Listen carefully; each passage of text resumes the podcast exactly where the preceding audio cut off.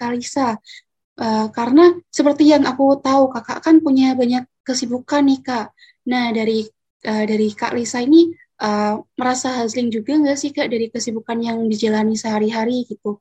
Dan sebenarnya apa sih motivasi Kak Lisa buat menjalani banyak aktivitas dan kesibukan seperti saat ini atau selama jadi mahasiswa gitu Kak? Sebenarnya prinsipku adalah aku kan memilih untuk hustle gitu. Aku memilih untuk istirahat lebih sebentar, mungkin kadang bisa tidur nggak nyampe 8 jam, atau kadang waktu istirahatnya berkurang, atau kadang harus nyelipin waktu kerja singkat-singkat di antara istirahat gitu. Kalau aku udah hasil kayak gitu, hasil aku harus menghasilkan impact. Kayak karena sayang banget aku udah meluangkan waktu yang seharusnya bisa dipakai untuk rebahan dan scrolling social media, tapi ternyata nggak ada impactnya gitu. Jadi itu salah satu yang jadi pertimbangan aku untuk milih kegiatan-kegiatan mana aja sih yang harus aku ikutin gitu dulu waktu semester awal-awal gitu semester 2 semester 3 itu aku asalnya nggak selektif sama sekali gitu. Jadi benar-benar semua kegiatan kepanitiaan yang teman-teman ikutin aku juga ikutin. Jadi kayak sekitar mungkin satu semester ada 5 6 organisasi kepanitiaan gitu. Tapi ujung-ujungnya yang menghasilkan impact paling cuma satu atau dua gitu. Jadi lewat trial and error itu aku jadi tahu oh mana ya kira-kira kegiatan yang cocok untuk aku mana hasil yang worth it mana hasil yang nggak worth it gitu itu sih kalau dari aku. Keren banget sih tapi emang agak tricky gitu ya kak muazling tuh uh, emang harus selektif. Mana sih yang sekiranya perlu aku join ke situ? Mana yang nggak perlu gitu. Nah kalau gitu ada nggak sih kak benefit khusus yang kakak rasakan atas upaya dan kerja keras kak Lisa gitu dalam melakukan eksplorasi? Yang mungkin cukup menguras waktu dan tenaga ya kak. Boleh dong kalau ada pengalaman nyata gitu yang sekiranya nggak bakal kakak dapatkan. Kalau misal kakak nggak menjalani hal tersebut dan biar seimbang mungkin uh, boleh juga dong diceritain risiko kakak menjalani perkuliahan sambil handle banyak aktivitas gitu. Ada nggak sih kak?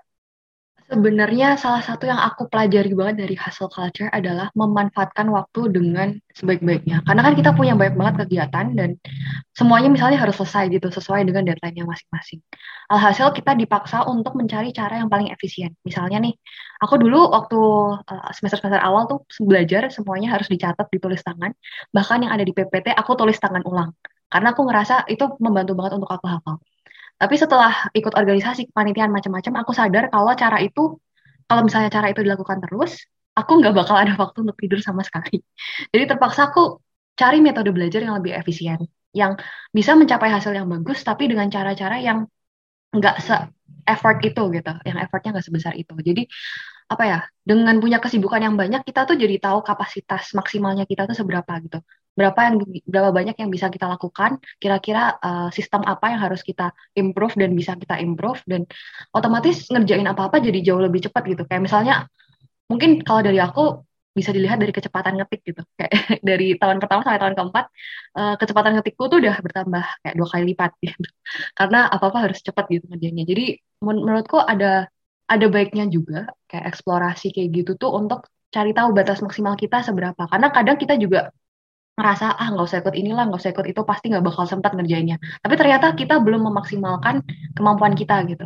Nah cuma memang agak trikinya adalah gimana cara kita tahu uh, batas maksimalnya gimana dan jangan sampai ngelewatin itu gitu. Jadi itu lumayan tricky juga dan waktu itu risikonya lumayan banyak juga sih karena aku sempat beberapa kali kayak saya ketiduran di kelas apalagi kalau kelasnya siang-siang abis makan siang gitu lumayan sering ketiduran abis itu um, suka kadang-kadang mungkin kayak butterfly effect gitu ya. Jadi hal-hal kecil-kecil kecil masalah kecil-kecil yang numpuk dan akhirnya meledak gitu.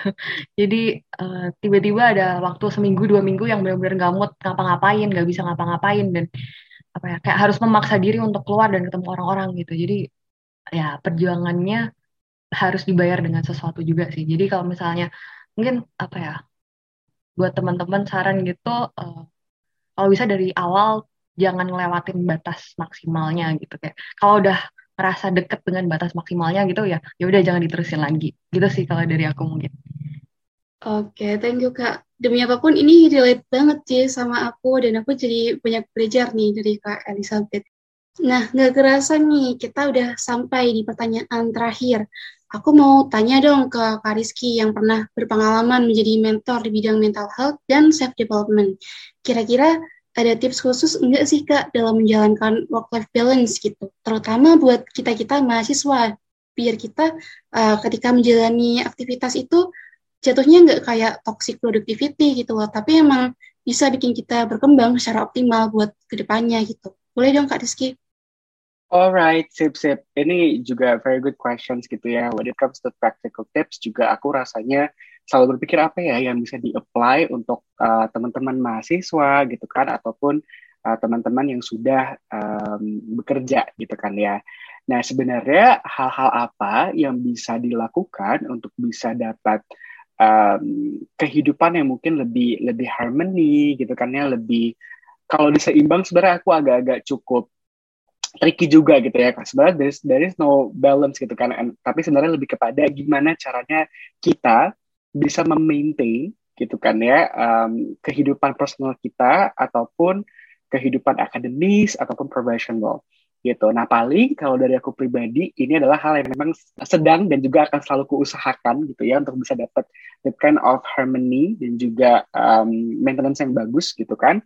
Yang pertama itu adalah coba deh step back dulu untuk kayak divine dulu your own success atau productivity itu definisinya seperti apa sih gitu karena kadang if we we don't have apa ya the the the the definition yang memang cukup cukup baik cukup relate sama diri kita itu tuh kadang jadinya nggak akan baik juga ujungnya misalkan kalau kita ngerasa bahwa sukses itu selalu orang-orang yang punya prestasi segudang atau kayak orang-orang yang punya uang yang banyak dan lain sebagainya gitu.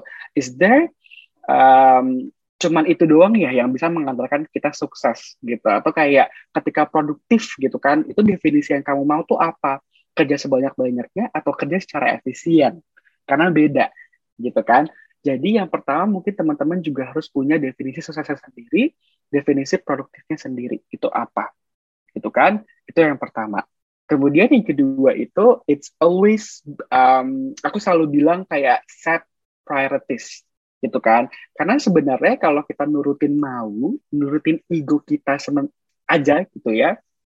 Itu tuh rasanya bener-bener kayak ya mau egois aja, mau maruk aja, mau ngambil semuanya hal yang kayak kita tertarik untuk lakukan gitu. Tapi ketika teman-teman udah punya atau udah ngeset priorities, mana kegiatan yang memang mau teman-teman kejar di atau fokuskan di semester ini misalkan atau di quarter ini itu tuh teman-teman akan jauh lebih terarah dan lebih thoughtful dalam membuat decisions.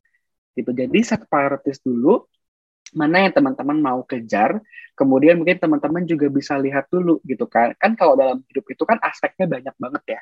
Teman-teman ada akademis, ada pertemanan atau sosial, mungkin ada love juga, ada um, hobbies gitu kan ya, kesehatan kesehatan mental, karena fisik gitu kan.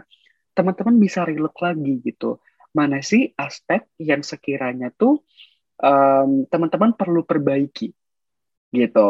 Soalnya biasanya tuh kita kalau kalau hidup kan kadang suka kayak ya udah jalan aja gitu ya, terus tiba-tiba stres aja, tiba-tiba burn out aja. Nah, ini mungkin salah satu cara atau teman-teman bisa ngeset priority yang lebih baik lagi gitu. Nah, biasanya yang aku lakukan itu adalah aku suka menuliskan semua aspek dalam kehidupan aku saat ini. Yang penting tuh apa aja, mulai dari sosial, family, kemudian love ataupun um, apa namanya pekerjaan. Kemudian aku suka ngeri 1 sampai 10 gitu. Satu tuh very bad, 10 itu berarti very good gitu ya.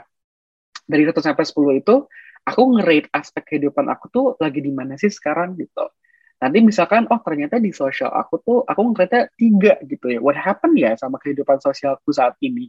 Gitu kan ya. Oh ternyata aku uh, lagi susah banget ketemu sama teman-teman gitu kan. Lagi terlalu sibuk sama pekerjaan atau personal achievements dan lain sebagainya. Dan itu mungkin ngebuat aku jadi ngerasa um, kadang lonely, kadang mungkin jadi um, apa namanya ngerasa nggak punya hubungan atau kualitas hubungan yang baik gitu. Nah, that's why aku mau coba nih set priorities kalau oh aku mau coba improve deh aspek ini gitu kan.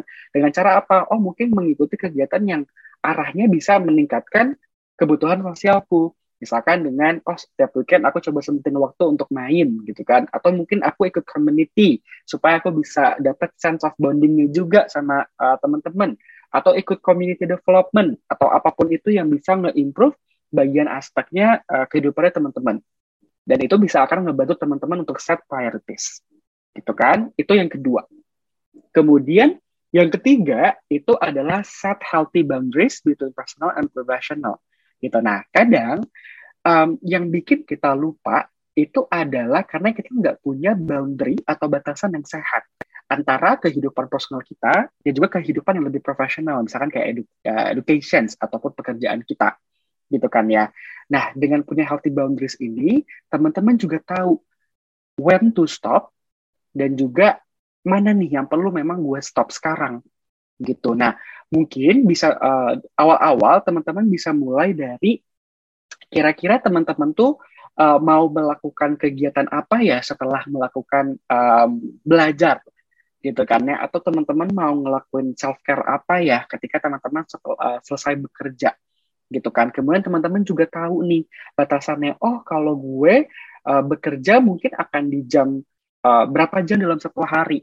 Atau dari jam berapa sampai jam berapa? Kemudian saat itu uh, apa yang mau teman-teman lakukan? Gitu kan. Ibaratnya mungkin bisa bikin time lock gitu ya. Dan set healthy boundaries itu benar-benar dipakemin gitu. Jangan sampai semua hal itu teman-teman embat dalam satu hari yang justru malah ngebuat diri teman-teman tuh jadinya stress dan unmotivated gitu kan ya. Jadi um, kita bisa coba set healthy boundaries itu dengan memisahkan gitu kan ya mana yang uh, atau kayak waktu gitu ya waktu yang mau teman-teman habiskan untuk personal dan waktu yang teman-teman mau habiskan untuk kegiatan yang sifatnya lebih profesional gitu. I think those three adalah tips yang cukup praktikal untuk digunakan. Dan itu pun aku juga cukup apa ya memaknai hal ini gitu ya di kehidupan sehari-hariku. Dan I've been there gitu ya. Aku sempet kayak ngerasa super hustle gitu kan ya. Apa pun mau aku lakukan tiap hari. Karena aku cukup cukup pribadinya itu cukup kayak apa ya um, high achiever gitu kan ya. Cukup perfectionist juga. Jadi kayak pengen everything tuh apa ya cakep gitu kan pengen semuanya tuh serba serba oke okay in one time. Padahal sebenarnya ya nggak bisa gitu juga gitu ya. Kita juga perlu untuk um, melihat lagi mana yang priority mana yang bukan gitu. Dan punya healthy boundaries yang baik gitu. Sip? Oke, okay, thank you banget sih Kak Rizky. Wih, keren banget saran-saran dari Kak Rizky ini. Bisa banget diimplementasikan ke kehidupan kita sehari-hari sebagai mahasiswa yang ingin produktif, tapi juga nggak yang merugikan diri sendiri gitu. Nah, karena kita udah sampai di penghujung episode, aku mau minta closing statement dong dari Kak Rizky dan Kak Lisa sebelum berpisah dengan teman Karsa maupun dengar podcast Eva hari ini. Boleh mungkin dari Kak Rizky terlebih dahulu. Oke, okay, sip. Ini adalah closing statement gitu ya. Nah, kalau dari aku sendiri, sebenarnya it's okay if you feel like you're hustling now gitu ya. Kalau kamu rasanya kok sekarang hustling banget dan lain sebagainya gitu ya. For you, maybe it's a sign for you to step back, kemudian look within yourself.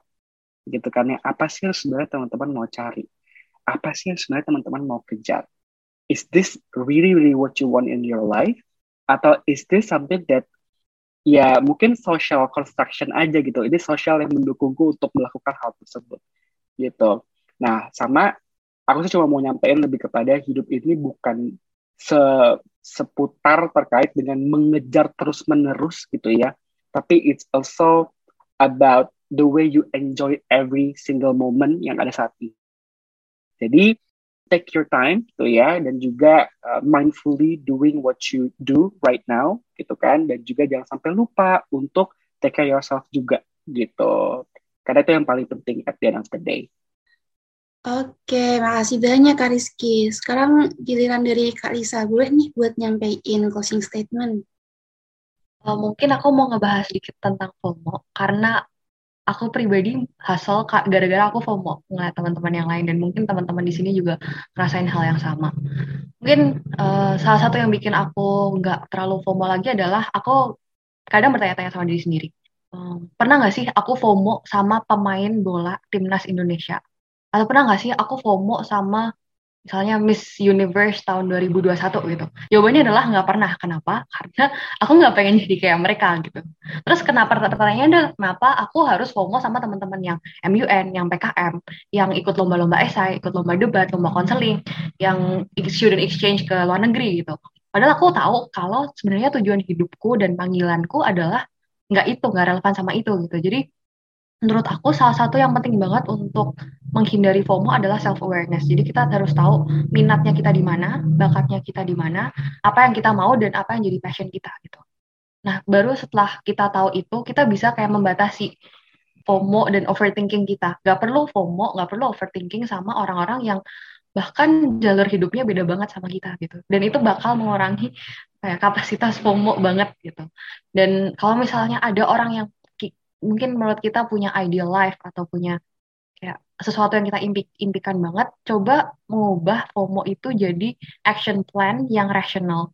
Bukan dengan asal hasil, asal daftar organisasi, kepanitiaan, apa ya, berusaha jadi sesibuk mungkin, tapi action plan yang rasional gitu, yang strategis, yang kira-kira apa sih yang harus dilakukan untuk mencapai itu, bikin step by step plan-nya, bikin long term plan, short term plan gitu. Jadi kalau misalnya kita sampai pada akhirnya harus hustle pun, sampai akhirnya harus punya banyak kesibukan pun, kesibukannya itu semua strategis dan bukan malah merusak diri kita sendiri.